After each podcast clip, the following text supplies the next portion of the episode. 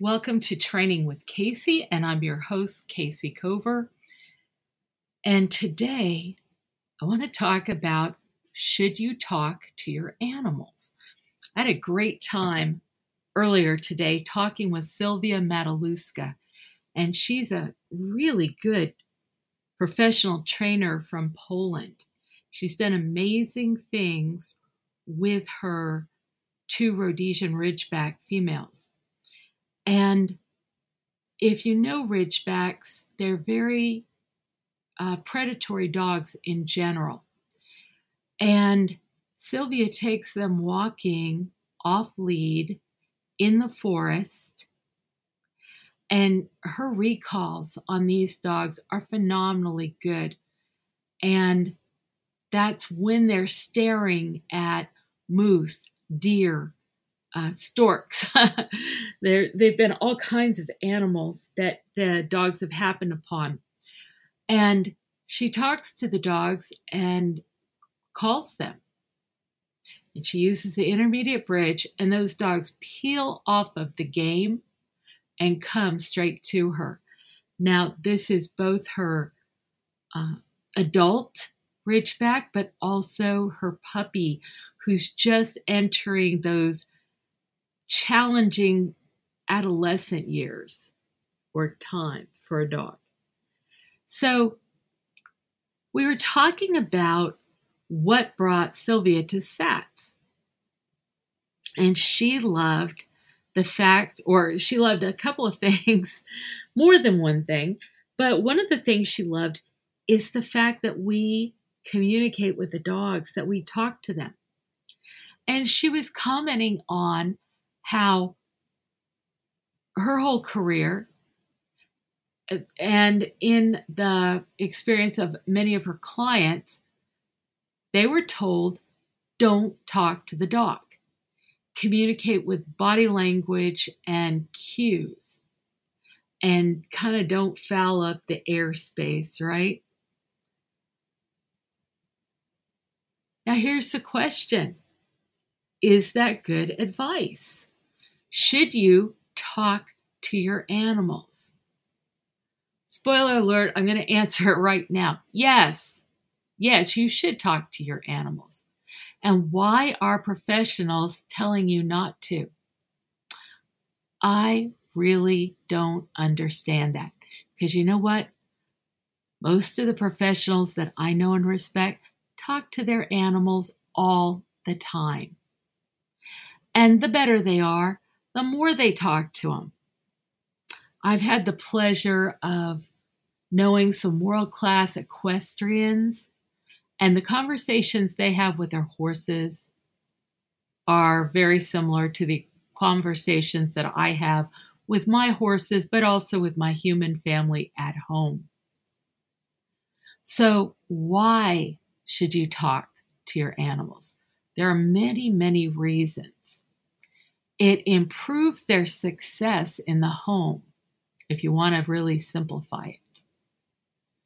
For you, it makes your life with animals better and easier. When trainers get certified in SATS, I try to always interview them and find out how they feel about the experience and how they're applying things and what really works with without exception, every trainer that I've interviewed has said that name and explain gives them the most bang for the buck. What? That's not even a training tool. I mean, it is a training tool because it, you, we use it to train, but you don't have to be a trainer. You don't have to have any special knowledge to use name and explain. So, how do you get started? You just start, you share information with the animal. Now, when you start to do this, this has all kinds of benefits. But for one thing, if you have an animal with any tendency to get aroused or overly excited or fearful, the very fact that you talk to them can really help them to change that aspect of their, uh, you know, experience, their behavior, their personality.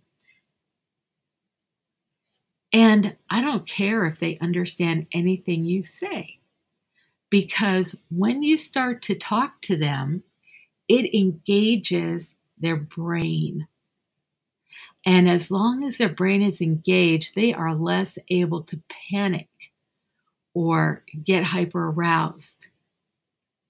And they may be thinking as they engage their brains, What's wrong with her? Doesn't she know I'm a dog? Why is she speaking to me in English or Polish or whatever? But the fact is, is that will help right there. In fact,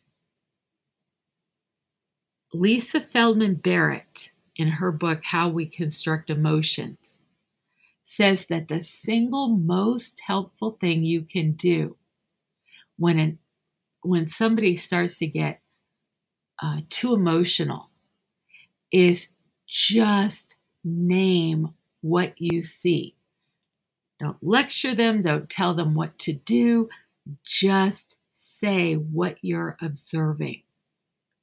And it is so effective. It takes the animal from the confused uh, experience or the subject of the experience to the an analyzer. It helps them get some distance from their emotions. And from there, we find that they very quickly learn the words that we present to them. So they may not know them at first, but it's still worthwhile to talk to them. Now, am I saying that you should, you know, have discussions about politics with your dogs? Well, only if you built your relationship to that degree. But if you want to see a very simple, extremely effective example of this, go to uh, the YouTube channel, youtube.com slash C slash Casey Cover and search for Stars Big Day. And you're going to see Liz Marshall holding the sides of Star's neck as she loops her fingers into his collar. And this dog is on the verge of being euthanized. And she's got a big plastic container of food to give him to, to distract him so that he can get his shot to be euthanized. But just in case, he'll accept his vaccine, which would save his life. Liz is going to give him that chance. And she uses name and explain to help him. And you know what she says? Very simple. She holds the side of his neck and loops into his collar, and she says, Restraint. The star, restraint. Scruff, the vet tech or the vet nurse is going to pull the scruff. Scruff, pull, that's what they're going to do with it. Injection.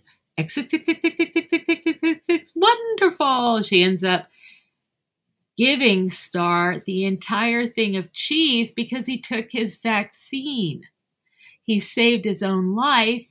As a matter of fact, he went on to a new home Within a week, that dog reclaimed and recreated his life with the guidance and the support from Liz Marshall. It is a beautiful thing to see. I think it's 43 seconds long. You got to see it. I mean, ah, you just have to see it. And you'll get a chance to see people dancing a jig, I think. So when you're talking to your animals, you can be simple. You should be strategic. Tell them what they most need to know. And as they get more experience, you can give them additional information and build more vocabularies and build more concepts. SAT SATS is all about doing those things. We demonstrate to the animals using bridges and targets what we want them to do, but then we also name everything and we teach the names or the, the vocabulary. So we're constantly building vocabulary and then we teach aspects of how those things relate. Those would be concepts. Like, is it bigger or littler? Is it over or under, around, between? left versus right, medial versus uh, distal, proximal versus distal. Anyway, you get the drift. I started to go into my whole uh, medical vocabulary of positions and directions. Okay, so they don't have to understand what you say, but if to start using name and explain to make your life with animals better. But I think if you d- observe the animals, you're going to find that they do already understand many of the things you say. I bet you every dog owner is convinced that their dog understands words such as walk, car, dinner, treat, toy, and here's the thing if you have a dog, does your dog understand those things? Did you specifically teach them? I don't know about you, but I didn't teach those things to my dog. In fact, many of them I spell out with letters to try to make sure my dog doesn't know what I'm talking about. Let's say if I'm discussing with my husband whether or not we have time to take the dog in the CAR. You know what? In no time, they learn to spell the words as well. So, these dogs are learning on their own just by observing us. And yet, ironically, many of us don't seem to be able to learn about the true abilities of the dogs by observing them we cling to outdated ideas of what animals are capable of doing instead of simply looking. Looking, analyzing, observing, discerning. Observation and discernment are two of the most critical skills in training, and they are two of the rarest. Many good trainers will say, um, you must train the dog in front of you. In other words, no matter how many great things you've learned about dogs, the particular dog that you're training may not respond well to your favorite one. And you need to actually observe and test and analyze to discover what will work best with that dog. So the ability to discern and observe and to analyze, the ability to think critically and independently. These are all very important traits in trainers. And good news is we see these abilities just dramatically building in people as they go through the perception modification class and then later in the bridge and target classes. So, how do you get started in talking to your dogs or your cats or anybody Really, it's the same as when you talk to little children. You're going to teach them. And we teach the animals very similarly to the way that mothers teach their babies. Although I think we're a little more systematic than most mothers are. So if you have babies, check it out. Try these, you know, try what we're talking about here and see if it helps your child to learn better and faster and see what the benefits are. So, first thing you do is you just start using a name and explain. A name and explain is just running a narrative for your animal where you are pointing out what's happening. It might sound like this Okay, would you like to go for a walk? If you want to go for a walk, you need to sit, put your head up, let me put your lead on. Then you're going to walk next to me and we're going to go out the front door. When we go out the front door, you're going to turn around and face the door and sit while I lock the door. Then we're going to go down the steps and we'll take a right at the sidewalk. And we're going to walk down to the dog treat store, wherever you're going to go, right? And then you don't have to tell them the entire thing at once, but that's the kind of stuff you would tell them. So, how might it actually sound if you're just getting started with the dog? Because, frankly, for an experienced animal that's gone to the pet treat store more than once, I'll just say, okay, we have to put your collar on and you're going to uh, turn around, face the door, and sit when we get outside.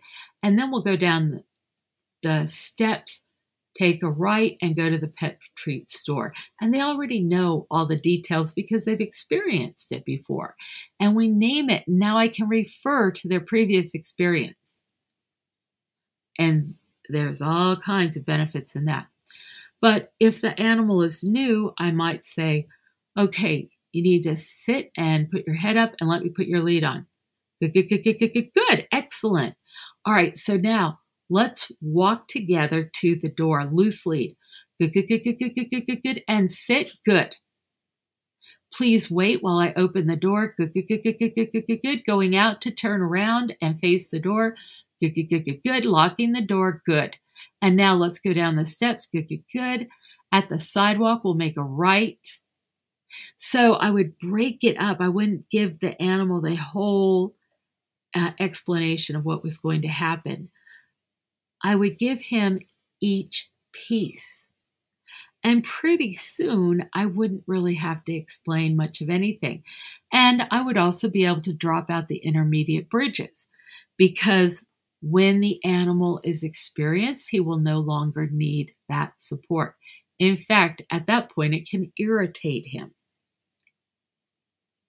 So, what are the benefits of doing this? Well, for one thing, if you just open the door of your dog's crate without preparing him for what's happening next, he's likely to burst out of the crate, run around, frolic, get excited, jump up on people, etc., etc. Whereas if you say, okay, when you come out of the crate, sit down, let me put your lead on, and let's go walking, he will often do exactly that. So rather than having to get after the animal because you didn't exercise your leadership and lead him into doing the thing correctly, and you can change that. You can start doing it in such a way that the animal becomes more cooperative. Now, another thing is the animal will be less stressed. He'll be more relaxed. He'll be more willing to cooperate. If you tell the animal that you're going to the vets and you're just going to get a vaccine, it relieves the uncertainty of where are we going? Oh my gosh, we're at the vets. The last time I was at the vets, they kept me here. I went to sleep. I didn't know I had missing time. Could have been an alien abduction. I don't know. All I know is my owner wasn't there when I woke up, etc., etc. You don't have to have that uncertainty. You can just explain to the dog, okay, we're going to go to the vets and you're going to get your vaccines. And then we'll go to the pet treat store. How about that? And maybe you have to go back to the vets and do something new that the dog hasn't done before. Let's say you got your vaccines one day and the vet calls you and says, Oh, uh, can you bring your dog in for a blood test? We are no longer trapped in the present when we're training the dog. So in operant conditioning, they'll tell you you must address exactly what's happening in front of you when you bridge, when you cue, etc. They even go so far as to project that dogs have no sense of past or future which is inanely wrong. If dot uh, anyway, that's probably a discussion for another time. We may get into it a little. But anyway, so what I can do now is I can say to this dog, maybe he's never actually given a blood sample before, and I say to him, We need to go to the vets. Remember yesterday you got an injection for your vaccine? Today, you're going to get a blood draw. It's similar to an injection, but instead of putting the syringe needle in your scruff, they're going to have you lie down and they'll put the needle probably in your left front leg. And instead of it taking to the count of five it may take to the count of 30. So here's what that is one, two, three, four, five, six, seven, eight, nine, ten, eleven, twelve, thirteen, fourteen, fifteen, sixteen, seventeen, eighteen, nineteen, twenty, twenty-one, twenty-two, twenty-three, twenty-four, twenty-five, twenty-six, twenty-seven, twenty-eight, twenty-nine, thirty. That's how long 30 is. Okay, are you ready? let's go. And when you get to the vets, you're going to be easy around the other dogs. You're just going to sit down and relax. Are you ready? You go to the vets, nine times out of 10, the dog will be perfect, as if he were already trained to do all of this. But he wasn't trained, it was just explained to him. Now, is that so strange?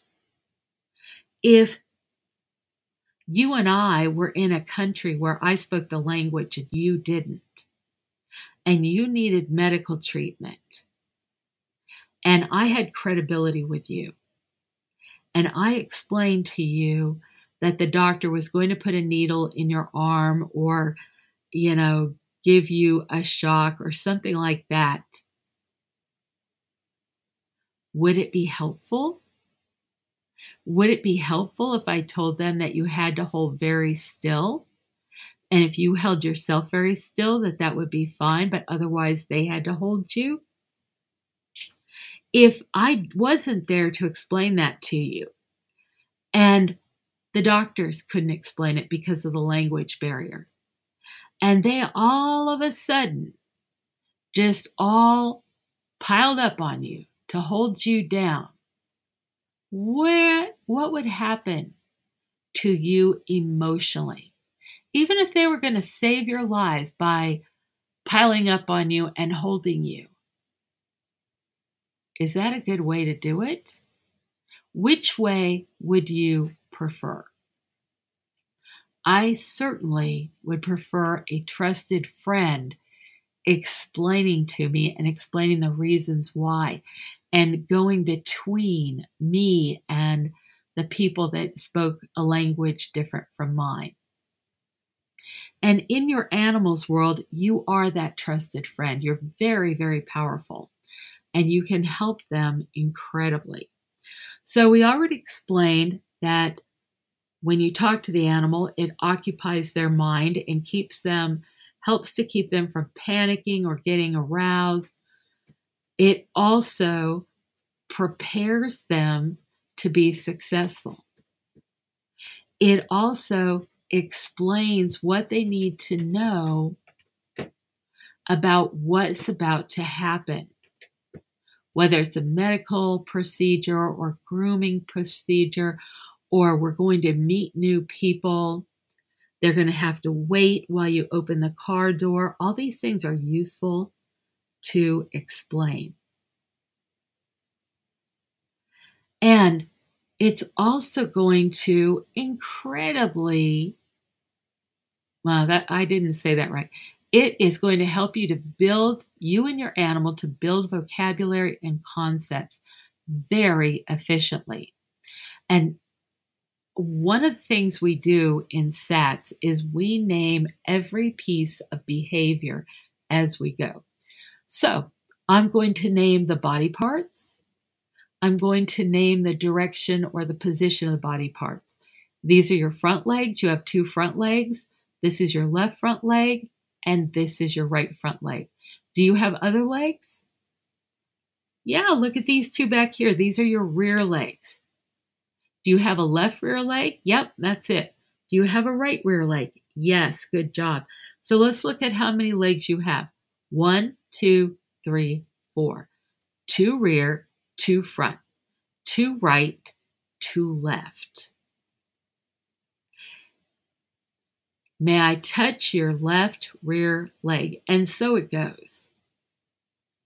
Now, in that little example, do you see how I started naming vocabulary, but also developed concepts?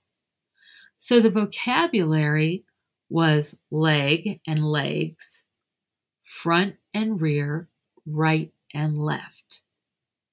And the concepts are which body parts are legs, which legs are front legs, which legs are back legs. In other words, what traits do these kinds of legs have in common and why can those legs then become also right or left legs? So you can have a rear leg that's either right or left. And you can have a front leg that's either right or left.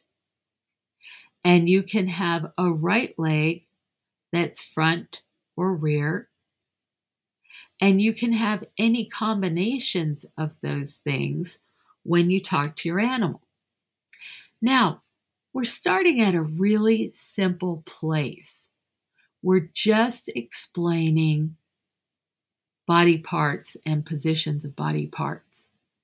So let's step it up a little bit. Let's say I take my target and I put it far enough in front of my animal's muzzle that they have to walk one step to get to it. And I say, here, asking them to target. And as they walk, X. As they start to walk, I say X before they even touch the target. And I say, that's walking. Now I'm going to put the target out there again and I'm going to say, can you walk to the target? Here. Good, good, good, good, good, good, good. As they actually touch that target. Then I say, you walked to the target. That's walking. Look where we are. We're at the fence post. See where we came from? We came from the sidewalk. Can we walk from the fence post back to the sidewalk? Good job. Good, good, good, good, good, good, good, good, good, good, good, good. Now Let's walk to the first fence post. Good, good, good, good, good, good, good, good, good. Can we walk to the second fence post? Good, good, good, good, good, good, good, good, good. There's one, two fence posts so far. Are there any more?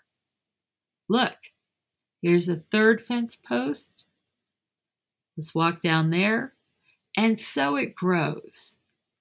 We can count all the fence posts. We can name the fence post. We can send the dog out to any one of those fence posts. It took me 45 minutes to teach my horse all of the, vo- the um, markers in the dressage arena. And then I could just ask her to go to that marker. And then I could call her back to me from across the arena or, you know, do other things that were more interesting because she understood how to position herself. So I, I actually didn't have another horse at that time. And so I couldn't do the more complex behaviors, but I had dreams and goals of having horses dancing together at liberty out in the middle of the dressage arena with no person intervening at all. And that would have been a good thing because my horse and I did a lot of dance movements together. I used to actually be a dance major. But I'm going to tell you, my horse looks better on her own. so now that I have two horses, who knows? Maybe we'll get back to that. All right. So, should you talk to your animals? Absolutely. And I mentioned all of these different benefits, but you know what the best one is? When you share information with your animal, when you act on the idea that they are intelligent, capable of understanding, capable of thinking about what you're doing, capable of helping you to develop what you're doing then that animal is going to be more likely to align with your goals and to collaborate with you to do these things. That's an incredible gift. We all want to be seen not as a device, but as a thinking, feeling being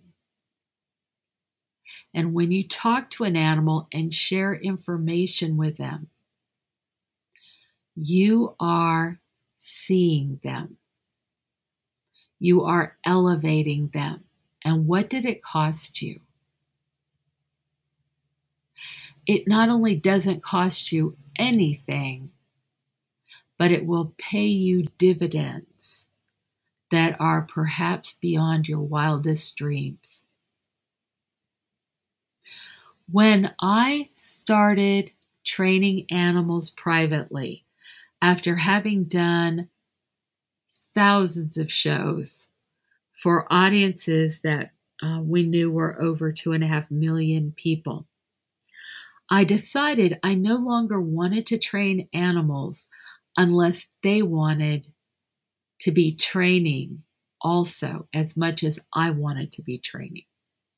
In other words, when I train an animal, I love getting to know that animal, getting to play with that animal, getting to develop together, not just in our knowledge, but what we can do together. That is a lot of fun. If I couldn't clearly lead the animal into feeling like that was just as much fun for them as I felt it was for me. I didn't want to take their time. If you look at my videos, you will see that most of the cases the animals are at liberty. And while I have no problem with e collars or uh, most kinds of collars or leads or whips, I use whips all the time, but I use them as targets in general. Anyway, um, I have no problems with any of those tools, but neither do I need them. Most of my animal work is at liberty. The animals may be inside a pasture or you know, an exhibit or a paddock or even inside a room or holding area. But wherever we are, they come to me freely because they want to. And what I'd love to see are situations like an, a long time ago client of mine, Lady Lee. And Lady Lee learned the alphabet, all of the numbers, colors, two packs of flashcards. She learned the alphabet in 45 minutes. And we had the alphabet papers up on a table. And Lady Lee would come out and stand by the table. And she wanted to go through her flashcards. She loved it. And she would sit there and clump her jaws until she would get foam all around her mouth. And her owner would come running out to let her do the flashcards because she loved it. She knew, oh, she could target all her body parts. She knew all the different directions. She learned very quickly and she loved learning. And I want that for every animal. And if we get that, from an animal, then we don't need all these other tools.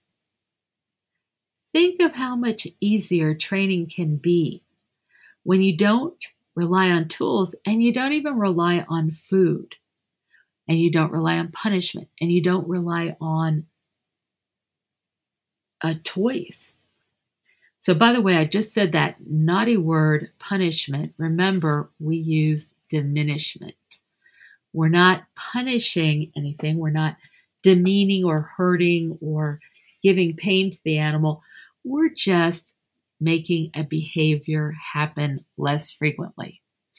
Okay, that's what I have to bring to you tonight on the subject of why should you talk to your animals and why should you ignore the people that tell you not to talk. And I got to tell you that over and over again when somebody comes into this way of training. They will comment, maybe not at the first, but later on, they'll say, You know, I just don't understand. All these trainers told me not to talk to my animal, but I talk to my animal all the time, and I did before, but I was afraid to tell them. And now that I talk to them this way, my relationship is so much better. Try it out. Okay, thank you so much for spending some time with me. And please, um, if you can, join Podomatic as if you're going to start a podcast so that you can like this podcast and comment on it. And remember, there's a free version and there's a version for $2.99 a month pick the free version. At least to start with, right? Who knows? Maybe you will start a podcast. All right. Thank you very much. Have a great day.